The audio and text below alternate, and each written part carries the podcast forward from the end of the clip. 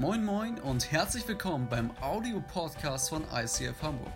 Hier gibt es lebensverändernde Predigten, starke Messages und aufbauende Impulse. Also bleibt dran und viel Spaß beim Anhören. So, auch von meiner Seite herzlich willkommen, egal ob hier im Saal, zu Hause auf YouTube, fünf Jahre in der Zukunft im Podcast oder heute zum ersten Mal auf Clubhouse. So schön, dass du wieder dabei bist und wir gemeinsam mit den Leuten hier auch im Saal Gottesdienst feiern können. Es ist so super. Und hey, äh, dieses Wochenende war ein besonderes Wochenende, vor allem für alle Schüler, aber auch zum ersten Mal für alle Eltern. Ja, ich habe zu meiner Frau gesagt, eigentlich kriegen ja das mal nicht nur unsere Kinder Schulnoten, sondern nachdem wir hier monatelang mitgemacht haben bei den Hausaufgaben, finde ich, dass das ja ein Stück weit auch unsere Schulnoten sind, ja. Und meine Frau und ich, wir haben uns schon so vorgestellt, wie dann so Eltern so anrufen, ja, am Montagmorgen nach der Zeugnisausgabe, ja, und sagen, warum haben Sie uns, äh, warum haben Sie unserem Sohn nur eine zwei und nicht eine eins gegeben? Ja, also ich finde, wir haben auf jeden Fall eine eins verdient, oder Schatz?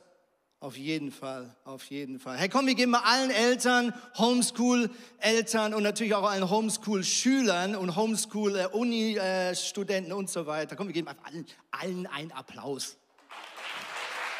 Auch digital. Emoji lässt grüßen.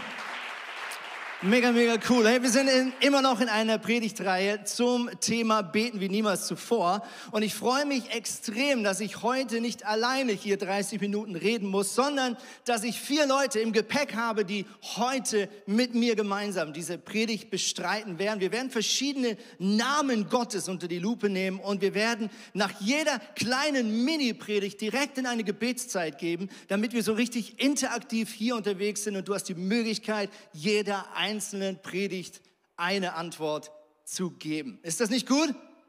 Come on. Hey, äh, ich weiß nicht, wie deine Kindheit war. Meine Kindheit war meistens großartig. Und ich muss in letzter Zeit oft an meinen Papa denken. Und das liegt wahrscheinlich daran, dass meine Kinder jetzt so ein Alter kommen, wo ich mich sehr gut an meine Kindheit erinnern kann.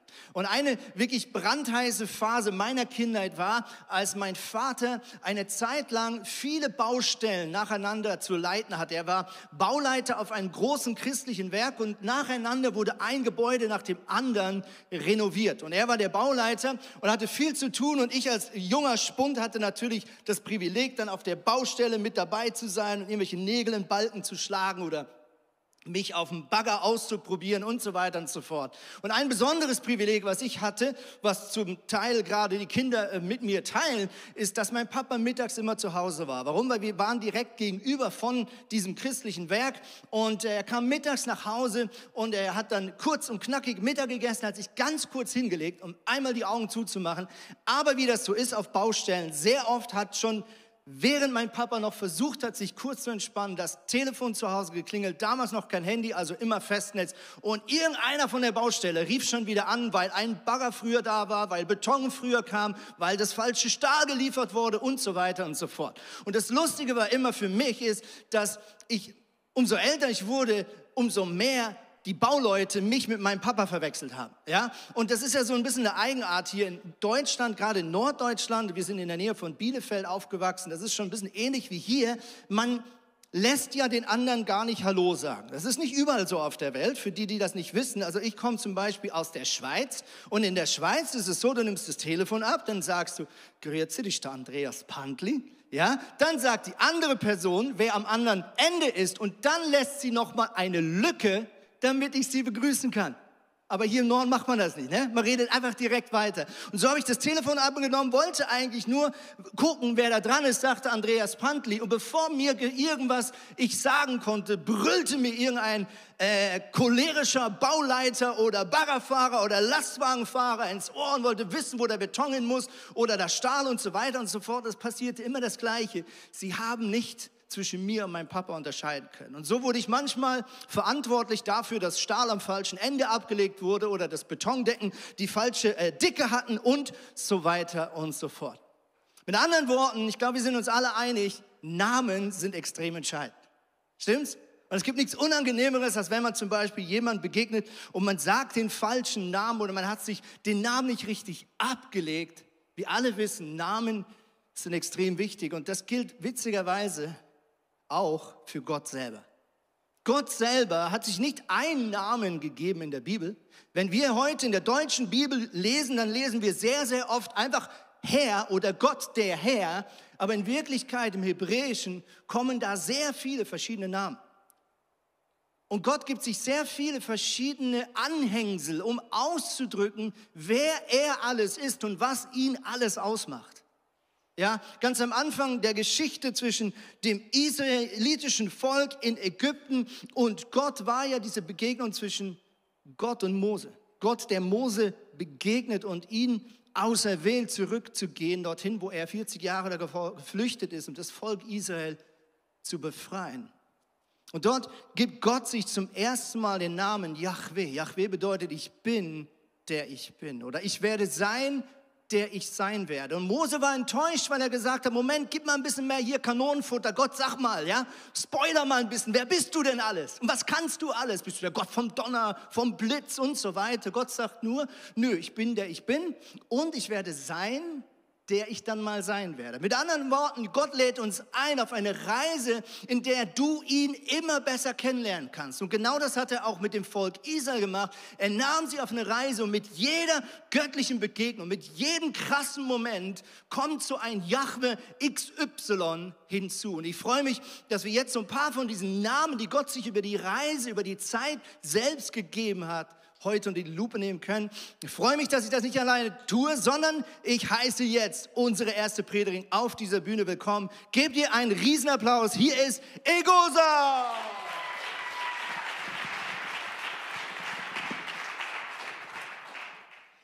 Adonai, Gott, mein Herr, was für ein Ausdruck von vollkommener Hingabe. Der Name Adonai kommt in der Bibel mehr als 400 Mal vor und steckt voller Bedeutung. Adonai ist ein Pluralwort und wann immer von Gott in der Bibel gesprochen wird, so wird, erfolgt das in der Mehrzahl, weil Gott Vater, Sohn und dem Heiligen Geist verkörpert. Der Name Adonai stammt aus dem hebräischen Wort Adon für Herrscher oder Meister und es enthält die Konzepte von Herrschaft und Eigentum. Wann wenn also Gott in der Schrift mit Adonai erwähnt wird, wird er als Herrscher angesehen und in seinem 97,5 steht, dass Gott der Herr, Adonai der ganzen Erde ist. Er ist nicht nur der Schöpfer Elohim, er ist auch der Eigentümer, der Herrscher der ganzen Welt. Dabei ist mit Eigentum viel mehr als nur Herrschaft gemeint. Eigentum, etwas zu besitzen, bringt Verantwortlichkeiten und Pflichten mit sich. Gott in seiner Rolle als Adonai erfüllt alle Verantwortung eines Eigentümers. Er bietet seine Kinder Schutz. Er wacht über seine Kinder. Er führt sie, er leitet sich, er leitet sie und vieles mehr. Anhand von Mose, die Geschichte im Alten Testament, möchte ich gerne das Wort oder den Namen Gottes Adonai noch weiter elaborieren. Gott erscheint Mose inmitten eines brennenden Busches auf und gibt Mose den Auftrag seines Lebens. Jedoch scheint sich Mose aber zu scheuen. In 2. Mose 4, Vers 13 lesen wir, Ach Herr, entgegnete Mose, ich bin noch nie ein guter Redner gewesen. Auch jetzt, wo du mit mir sprichst, sprichst, hat sich nichts daran geändert. Ich rede nicht gerne, die Worte kommen mir nur schwer über die Lippen. Aber der Herr sagte, hab, ich nicht, hab nicht ich, der Herr, den Menschen einen Mund gegeben? Kann ich sie nicht stumm oder taub, sehend oder blind machen? Geh jetzt, ich bin bei dir und sage dir, was du reden sollst.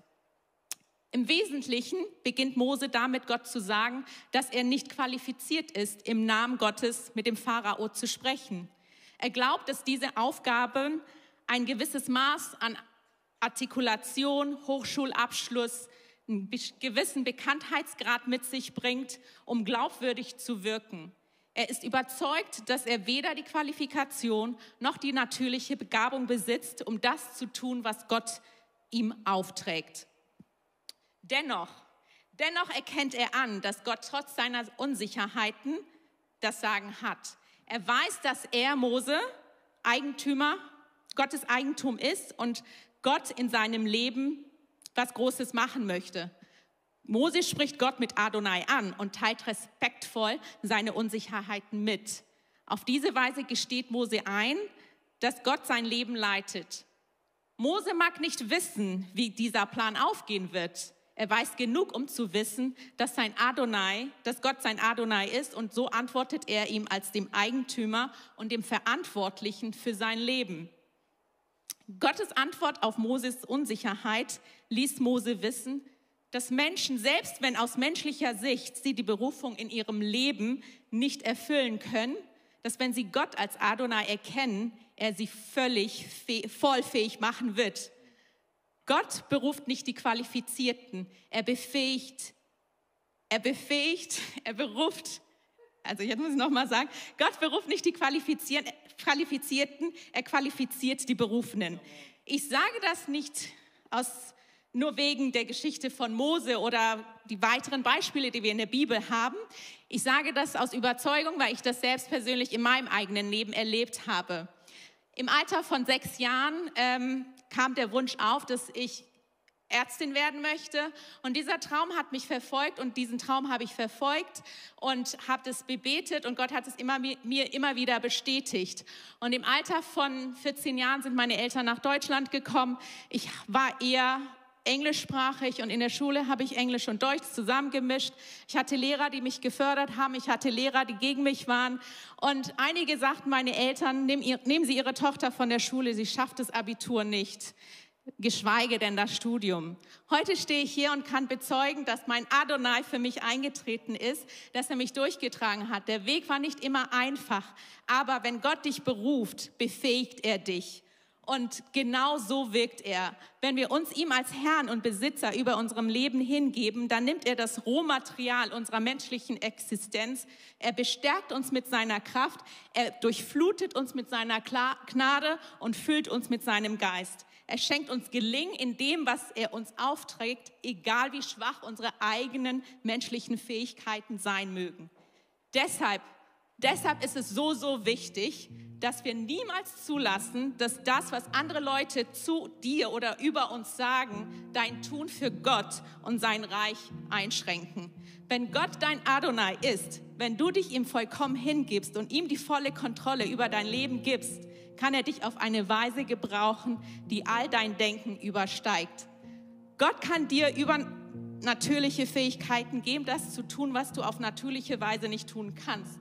Er tat es für Abraham, er tat es für Mose, er hat es auch für mich getan. Und wenn Gott dein Adonai ist, wenn Jesus dein Herr ist, hat sein Wort das letzte Wort. Mose, ein bescheidener Hirte in den Wäldern von Midian, erkannte Gott als Adonai an. Und Gott ermächtigte ihn, eine ganze Nation aus der Sklaverei zu führen. Und jetzt fordere ich euch auf, denke einmal daran, was Adonai in deinem Leben tun kann. Amen. Ich würde gerne mit euch beten, auch für die zu Hause. Ich würde euch bitten, einmal aufzustehen und wir wollen einmal zu diesem Adonai beten. Ich werde ein Wort aus Epheser als Gebet nehmen und das einfach über euch allen aussprechen. Ich höre nicht auf, Gott dafür zu danken und für euch zu beten ihn, den Gott unseres Herrn Jesus Christus, den Vater, dem alle Herrlichkeit gehört, bitte ich darum, euch Weisheit zu geben, dass ihr ihn immer besser erkennt und er euch zeigt, was sein Wille ist.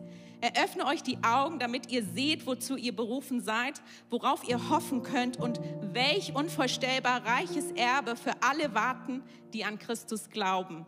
Ihr sollt erfahren, wie unermesslich groß die Kraft ist, mit der Gott in uns, den Glaubenden, wirkt ist es doch dieselbe Kraft, mit der er Christus von den Toten auferweckte und ihm den Ehrenplatz zu seiner Rechten gab. Und das bete ich für uns in Jesu Namen. Amen.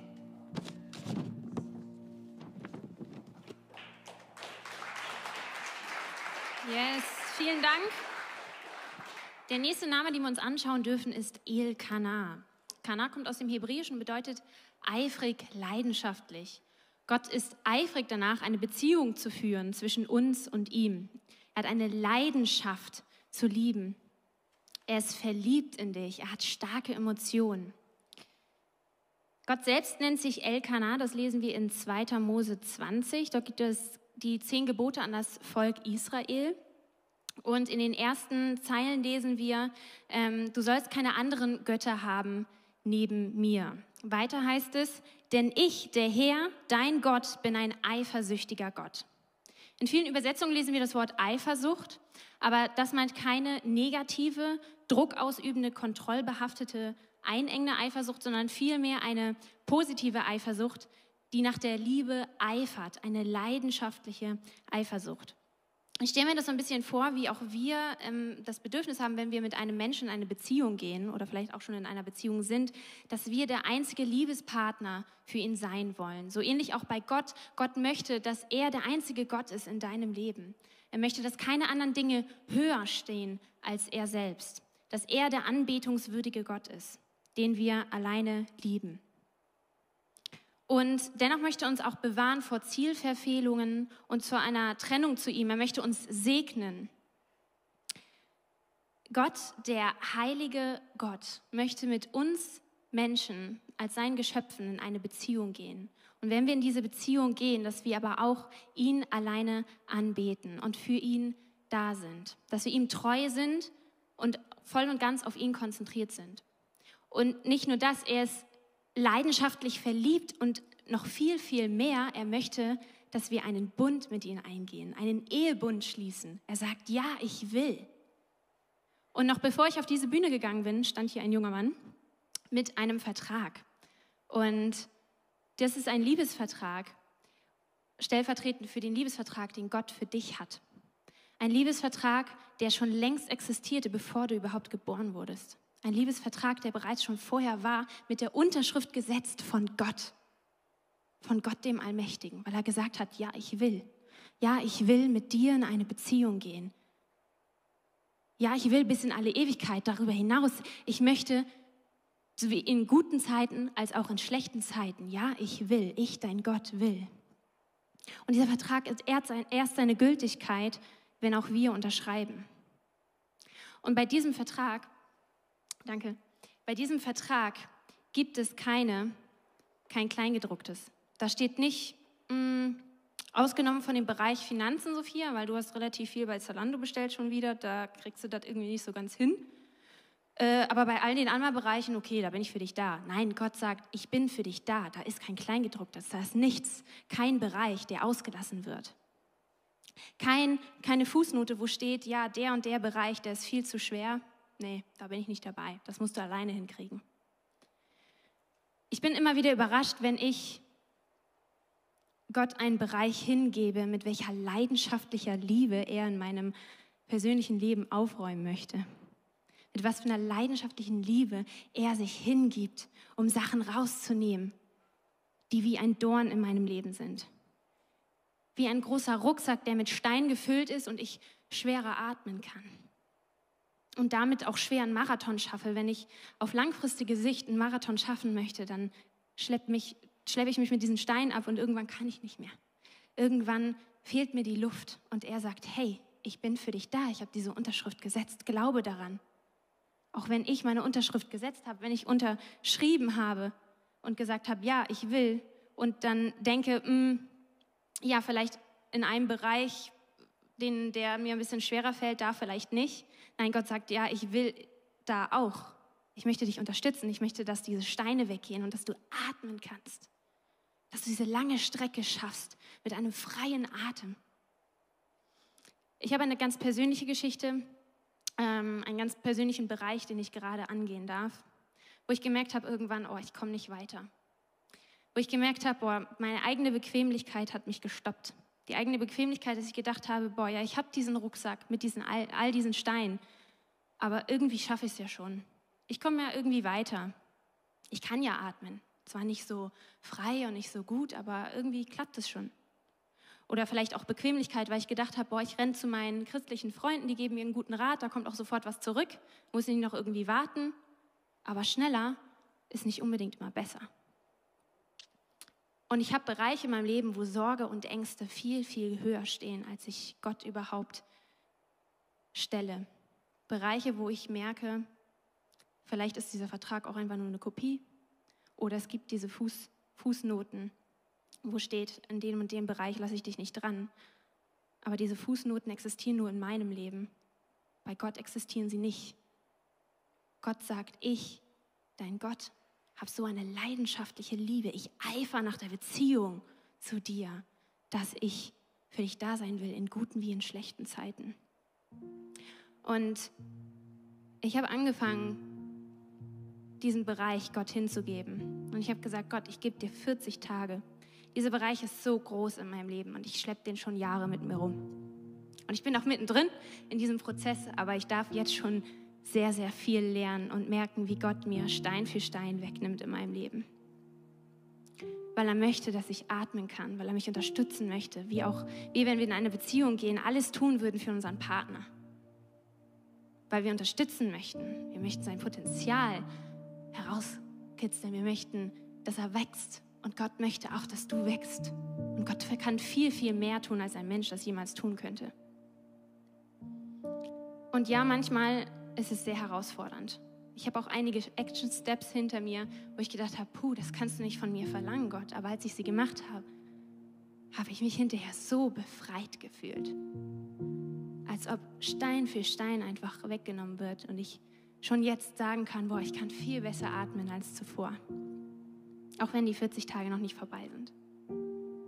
Und vielleicht hast du auch einen Bereich, wo du merkst, ja, ich habe auch diese Bequemlichkeit, wo ich vielleicht eher bei Freunden den Rat suche, aber nicht zu Gott gehe. Oder ich habe auch Sorgen und Ängste, die höher stehen, weil ich denke, Gott hat diese Fußnoten. Dann möchte ich dich einladen dazu, jetzt mit mir in ein Gebet zu gehen und all diese Sorgen, all die Ängste vor Gott zu bringen und zu sagen, Gott, ich möchte, dass du auch in diesem Bereich wirkst. Ach, Vater, ich danke dir einfach, dass du so leidenschaftlich liebst jeden einzelnen von uns. Und da ist keiner ausgenommen. Jeden einzelnen von uns hast du diesen Vertrag gegeben und du hast bereits deine Unterschrift gesetzt. Und ja, wir haben manchmal diese Bequemlichkeit oder Sorgen und Ängste oder Trauer, was auch immer in unserem Leben, was uns davon abhält, dich als größer zu sehen, als all das in unserem Leben. Und wir möchten dir das hingeben, Vater. Wir möchten dir all diese Bereiche hinleben weil du uns liebst. Du bist die Liebe. Das können wir sehen im 1. Johannes 4, Vers 16. Du bist die Liebe. Und du liebst uns so sehr mit einer so großen Leidenschaft. Du eiferst danach, mit uns diesen Vertrag zu schließen, weil du sagst, ja, ich möchte.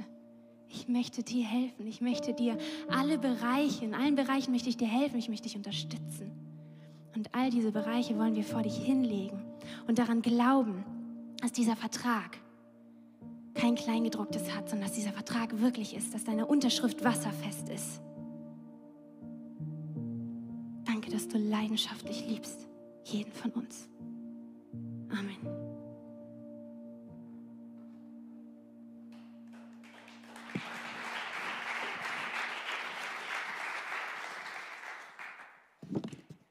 Hey, ich habe euch ein Bild mitgebracht, das bei mir in meinem Zimmer hängt. Ähm, da steht, This is how I fight my battles. Und ich habe dieses Bild im Internet mal gesehen äh, und habe dann gedacht, cool, das male ich nach und das hänge ich mir an. Und ich durfte zu genau diesem Thema in den letzten paar Tagen und Wochen so viel lernen und ich möchte euch damit reinnehmen. Ähm, wir wollen uns die Geschichte von dem Volk Israel angucken. Die sind gerade auf dem Weg ins verheißene Land und sie haben einige Sachen hinter sich. Und das Letzte, was sie gerade erlebt haben, ist, dass Mose seinen Stab genommen hat und gegen einen Felsen geschlagen hat und äh, da Wasser hervorkam. Und diese Wasserquelle war dann quasi die Lösung zu dem Problem von dem Durst des Volkes. Und kaum haben sie dieses Wunder erlebt, kommt direkt das neue Problem. Es ist nämlich das Volk der Amalekiter, ein Nomadenvolk, das die Israelis angreift. Und äh, Mose sagt zu Josua, hey komm, schnapp dir ein paar starke Männer und zieh in die Schlacht mit diesem Volk. Und ich bin ein bisschen zu alt, Mose war so 80 Jahre alt, äh, ich, ich kämpfe nicht mit. Äh, ich gehe auf den Berg, ich nehme Aaron und Hur mit und ich werde den Stab erheben und ich werde beten. Und wir lesen, solange Mose seine Hand aufhob, hatte Israel die Oberhand. Wenn er aber seine Hand sinken ließ, hatte Amalek die Oberhand. Aber die Hände Mose wurden schwer. Darum nahmen sie einen Stein und legten den unter ihn. Und er setzte sich rauf. Aaron aber und Hur stützten seine Hände, auf jeder Seite einer. So blieben seine Hände fest, bis die Sonne unterging. Und Josua überwältigte Amalek und sein Volk mit der Schärfe des Schwertes. Und daraufhin baute Mose einen Altar und nannte ihn Yahweh Nisi. Der Herr ist mein Kriegsbanner oder der Herr ist mein Banner. Und ich finde die Story so krass, weil ich glaube, dass Gott uns da erzählen möchte, wie wir mit Kämpfen umgehen sollen, was unsere Perspektive und unsere Einstellung sein soll.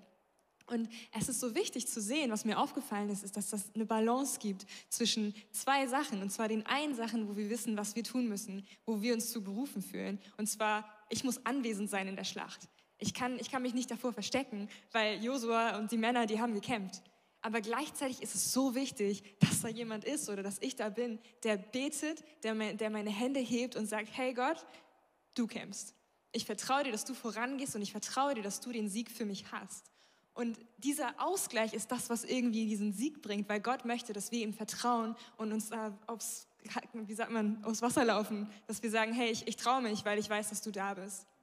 Und ähm, ja, ich glaube, dass, dass das mega cool klingt, aber wenn man sich das so genau anguckt, ich weiß nicht, ob ihr schon mal so in eurem Leben irgendwie mal einen Tag, einen ganzen Tag lang eure Hände hochgehalten habt. Ich stelle es mir ähm, ziemlich anstrengend vor. Für mich war es schon anstrengend in der Schule, wenn ich irgendwie so mich mehr als eine Minute gemeldet habe, war ich schon so und ähm, habe dann manchmal auch aufgegeben. Ähm, aber Mose war 80 Jahre alt, der hatte auch noch einen fetten Holzstab in der Hand und das bis Sonnenuntergang ist nicht wenig. Und ich, ich denke mir so, hey, ich glaube, das repräsentiert so ein bisschen, wie wir uns fühlen, wenn wir in unseren Kämpfen sind. Wie wir uns fühlen, wenn wir gerade am, am Kämpfen sind und wenn sich nichts tut, weil wir denken so, hey, Gott, ich kann meine Hände nicht mehr erheben. Gott, ich kann nicht mehr beten. Ich habe schon jedes Gebet formuliert, das es gibt. Ich habe irgendwie jedes Worship-Song hoch und runter gesungen und ich kann nicht mehr. Ich habe ich hab keine Kraft mehr, weil sich alles gerade gegen mich zu wenden scheint. Und irgendwie, wie soll ich denn so erschöpft noch die Worte finden, dich zu loben und zu sagen, groß bist du Herr.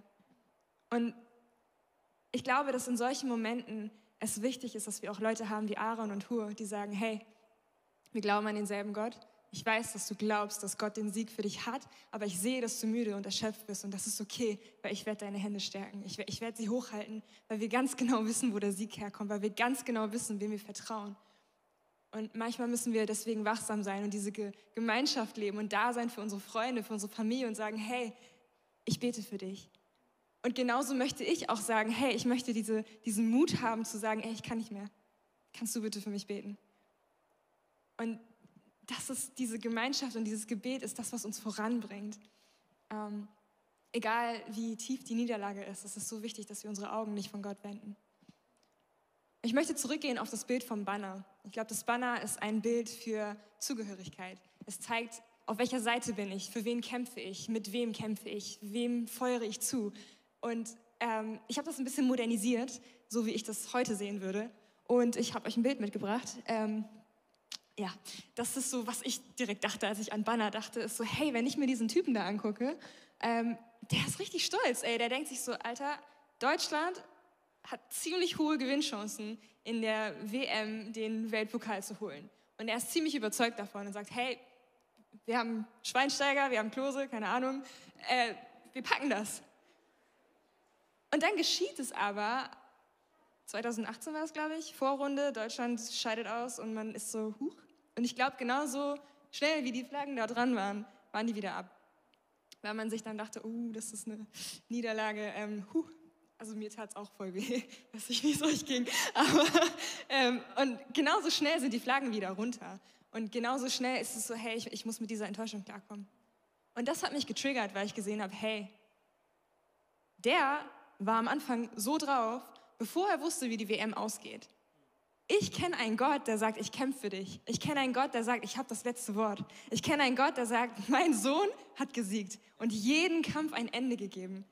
Und manchmal, ich, ich traue mich nicht so rumzufahren.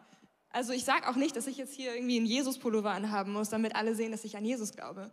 Aber ich glaube, dass es wichtig ist, wie wir in diesen Kämpfen umgehen, wie wir unsere Hände hochstrecken und sagen, hey, ich zeige auf ihn, ich zeige auf Gott. Ich, ich kann nicht. Aber Gott, ey, der ist so krass, der hat schon gesiegt. Und deswegen werde ich nicht aufhören, ihn anzubeten. Und ich glaube, dass diese Einstellung in unserem Leben so wichtig ist, weil dadurch die Leute sehen, wer Gott ist und wir dadurch Jesus verherrlichen. Und ich möchte euch ermutigen, hey, wenn, wenn ihr in einer Phase seid in eurem Leben, wo ihr sagt, so, ich, ich kann nicht mehr, ich bin erschöpft, ich, ich sehe gerade nichts und ich, ich möchte aber festhalten. Ey, dann betet mit mir, steht auf, streckt eure Hände hoch und lasst uns gemeinsam beten. Vater, ich danke dir so sehr, dass ich zu dir gehöre und dass diese Zugehörigkeit heißt, dass ich im richtigen Team bin, dass ich im Gewinnerteam bin. Und ich danke dir dafür, dass dein Sohn, dass dein Sohn Jesus schon gesiegt hat und dass er jedem Kampf ein Ende gegeben hat und dass ich mich dazu nur noch bekennen muss.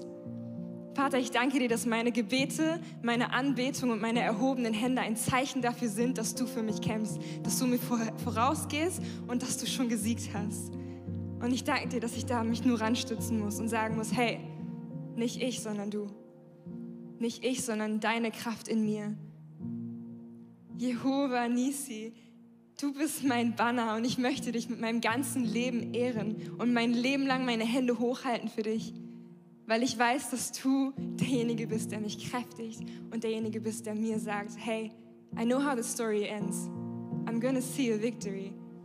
Und ich will das proklamieren, weil ich weiß, was im letzten Buch von Offenbarung steht. Ich weiß, wie diese Geschichte hier endet und ich weiß, wer den endgültigen Sieg hat. Vater, nur allein dir gebührt die Ehre. Allein du hast gesiegt für immer und ewig. Amen.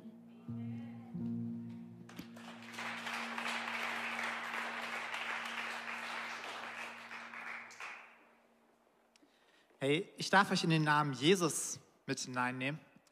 Und mir ging es ganz lange so, dass ich den Namen benutzt habe. Ich habe ihn täglich benutzt im Gebet als Anrede, aber ich hatte keine Ahnung, was er bedeutet. Und deswegen will ich euch das einmal kurz erklären. Der Name Jesus im hebräischen Jeshua setzt sich zusammen aus dem Wort Jahwe, das hat Andi schon erklärt, steht für Gott, und dem Wort Yashar, das heißt Hilfe, Rettung und Befreien. Und clevere Köpfe haben jetzt schon kombiniert, Gott ist es also, der hilft, rettet und befreit. Und bei uns ist es ja sehr spannend, wie Babys zu ihrem Namen kommen. Ich selbst war noch nicht in so einer Situation, dass ich da einen Namen vergeben musste, aber ich habe mir sagen lassen, dass es hitzige Diskussionen werden können, die sich über bis zu neun Monate hinziehen.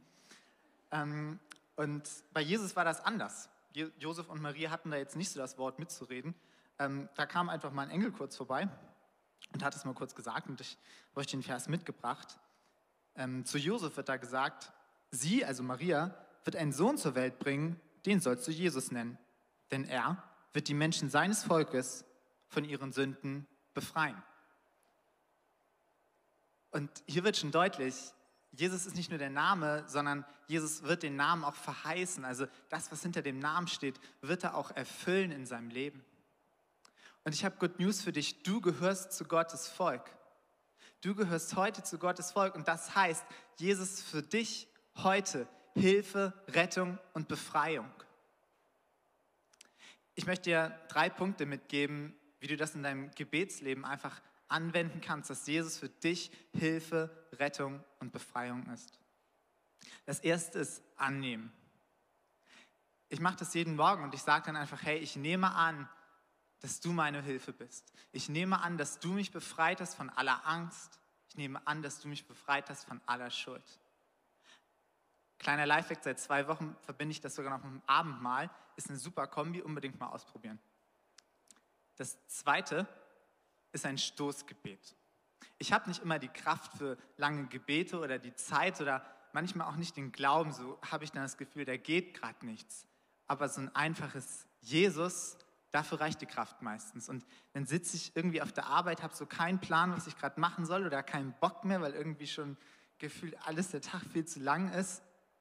Aber und dann kommt einfach so ein, so ein ganz genervtes äh, und so ein Jesus.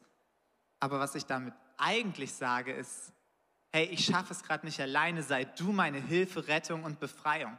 Und in solchen Momenten ist Gott parat und hält sein Wort treu. Und das Dritte ist einfach es auszusprechen und sich auf den Namen Jesus zu berufen. Das mache ich besonders, wenn ich für Kranke bete oder auch wenn ich selber krank bin oder irgendwo Befreiung brauche. Dann spreche ich es einfach aus und sage, werd gesund im Namen Jesus. Was ich damit sage, ist aber in Wirklichkeit, werd gesund im Namen dessen, der versprochen hat, dass er Hilfe, Rettung und Befreiung ist. Und diese Hilfe, Rettung und Befreiung, die kommt bei Jesus vom Kreuz. Und weil das Kreuz eine Tatsache ist, die man noch nicht mehr verrücken kann, weil sie abgeschlossen und vollendet ist, deswegen können wir es annehmen in unserem Leben. Und deswegen ist Gott für dich heute Hilfe, Rettung und Befreiung. Und wenn du sagst, du hast gerade irgendeinen Bereich in deinem Leben, wo du Hilfe, Rettung oder Befreiung brauchst, dann mache ich dir Mut, steh jetzt auf. Ich möchte gleich ins Gebet gehen. Und wenn du sagst, hey, zu Hause im Livestream, mich sieht doch gar keiner, doch Jesus sieht dich. Und du, wenn du aufstehst, gibst du ein Zeichen in die unsichtbare Welt. Jesus, du siehst jetzt alle Menschen, die aufstehen. Und ich segne sie in deinem Namen. Und ich rufe über ihn aus, dass du Hilfe, Rettung und Befreiung bist. Egal, was sie für Probleme haben, du sagst, hey, ich bin größer als das Problem und ich bin die Hilfe da rein.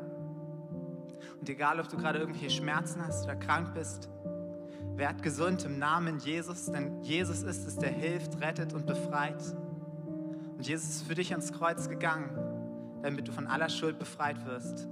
Und so bist du befreit im Namen Jesus. Du bist befreit und gerettet durch den, dem alles möglich ist. Amen.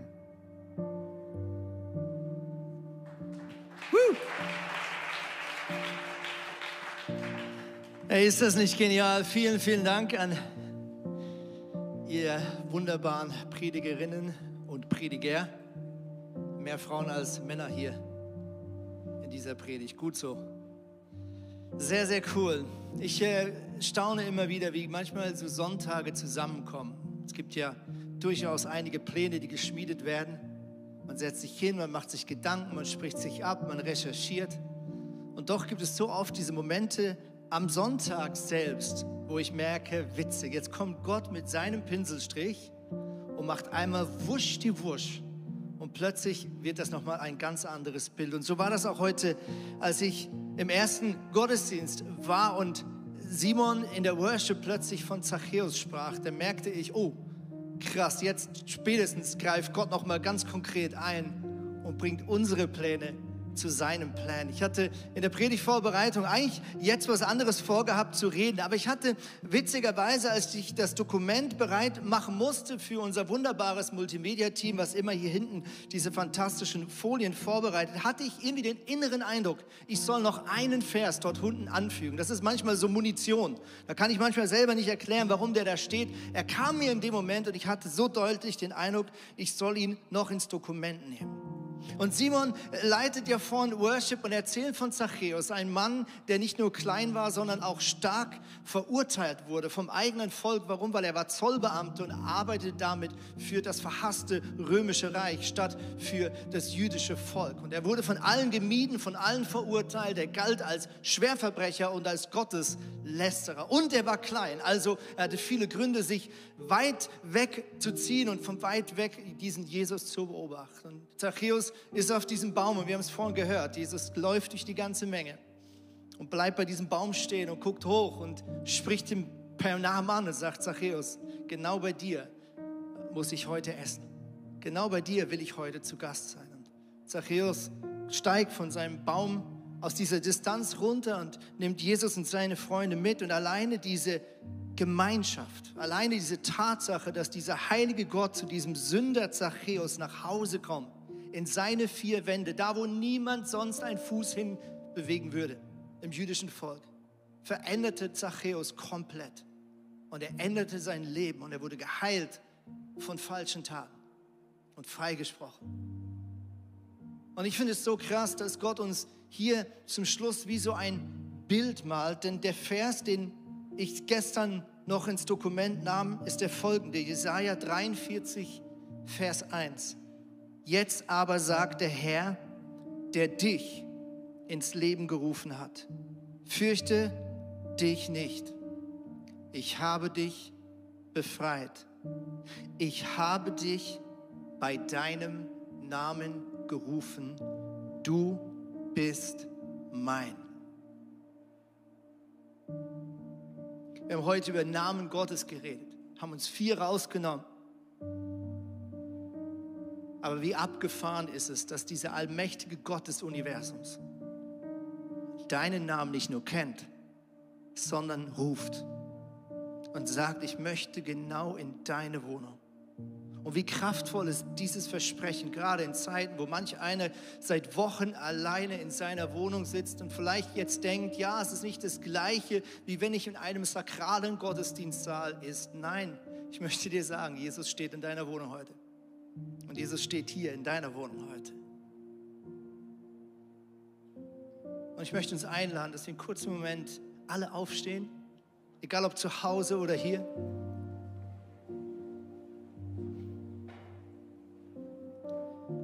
Und ich möchte dir einladen, kurz ein Bild mit mir zu vervollständigen. Stell dir vor, es klopft an deiner Wohnungstür. Du fragst, wer ist da? Und Gott sagt, Gott oder Jeshua oder Yahweh Nissi oder Adonai oder Ilkana.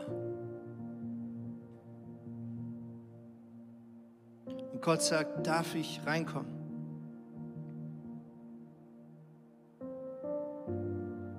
Jetzt ist die Frage, was geht in dir ab? Der Gedanke, dass Gott vor deiner Tür steht. Der eine überlegt, habe ich noch Kaffee? Der andere denkt, oh Mann, hoffentlich habe ich aufgeräumt. Aber es ist nicht so, dass wir oft sofort an das denken, was vielleicht wir nicht besonders stolz drauf sind. Das, was wir Gott gerne verstecken würden. Dass wir vielleicht sogar zögern, Gott in die Wohnung reinzulassen, weil wir Angst haben, ihm alles zu zeigen. Wir lassen ihn vielleicht ins Wohnzimmer, wo es halbwegs schön ist, aber das Bad, da soll er bitte nicht reingehen.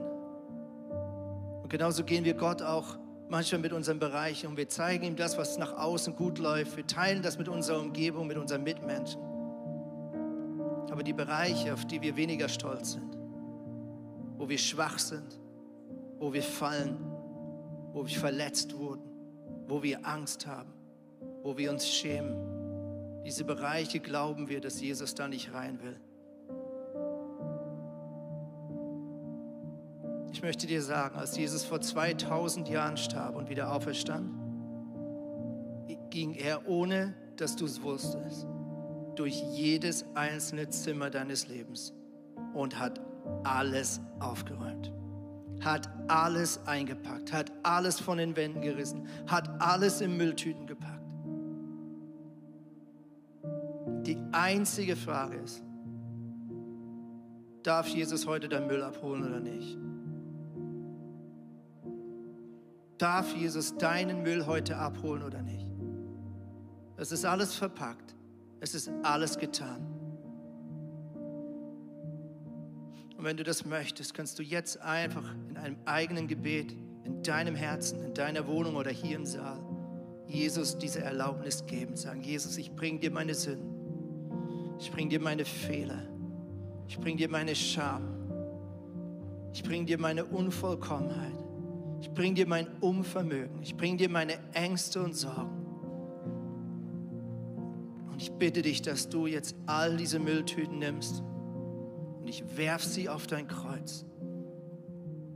Ich gebe dir alles ab. Und ich öffne dir jede Tür. Und ich gebe dir die komplette Erlaubnis, meine Wohnung zu besitzen und zu beleben und zu verschönern. Und Jesus ist nicht einfach gekommen, um Dinge wegzunehmen und dann einfach eine nackte, leere Wohnung zurückzulassen, sondern der Heilige Geist kommt, um Wohnung zu beziehen in deinem Leben.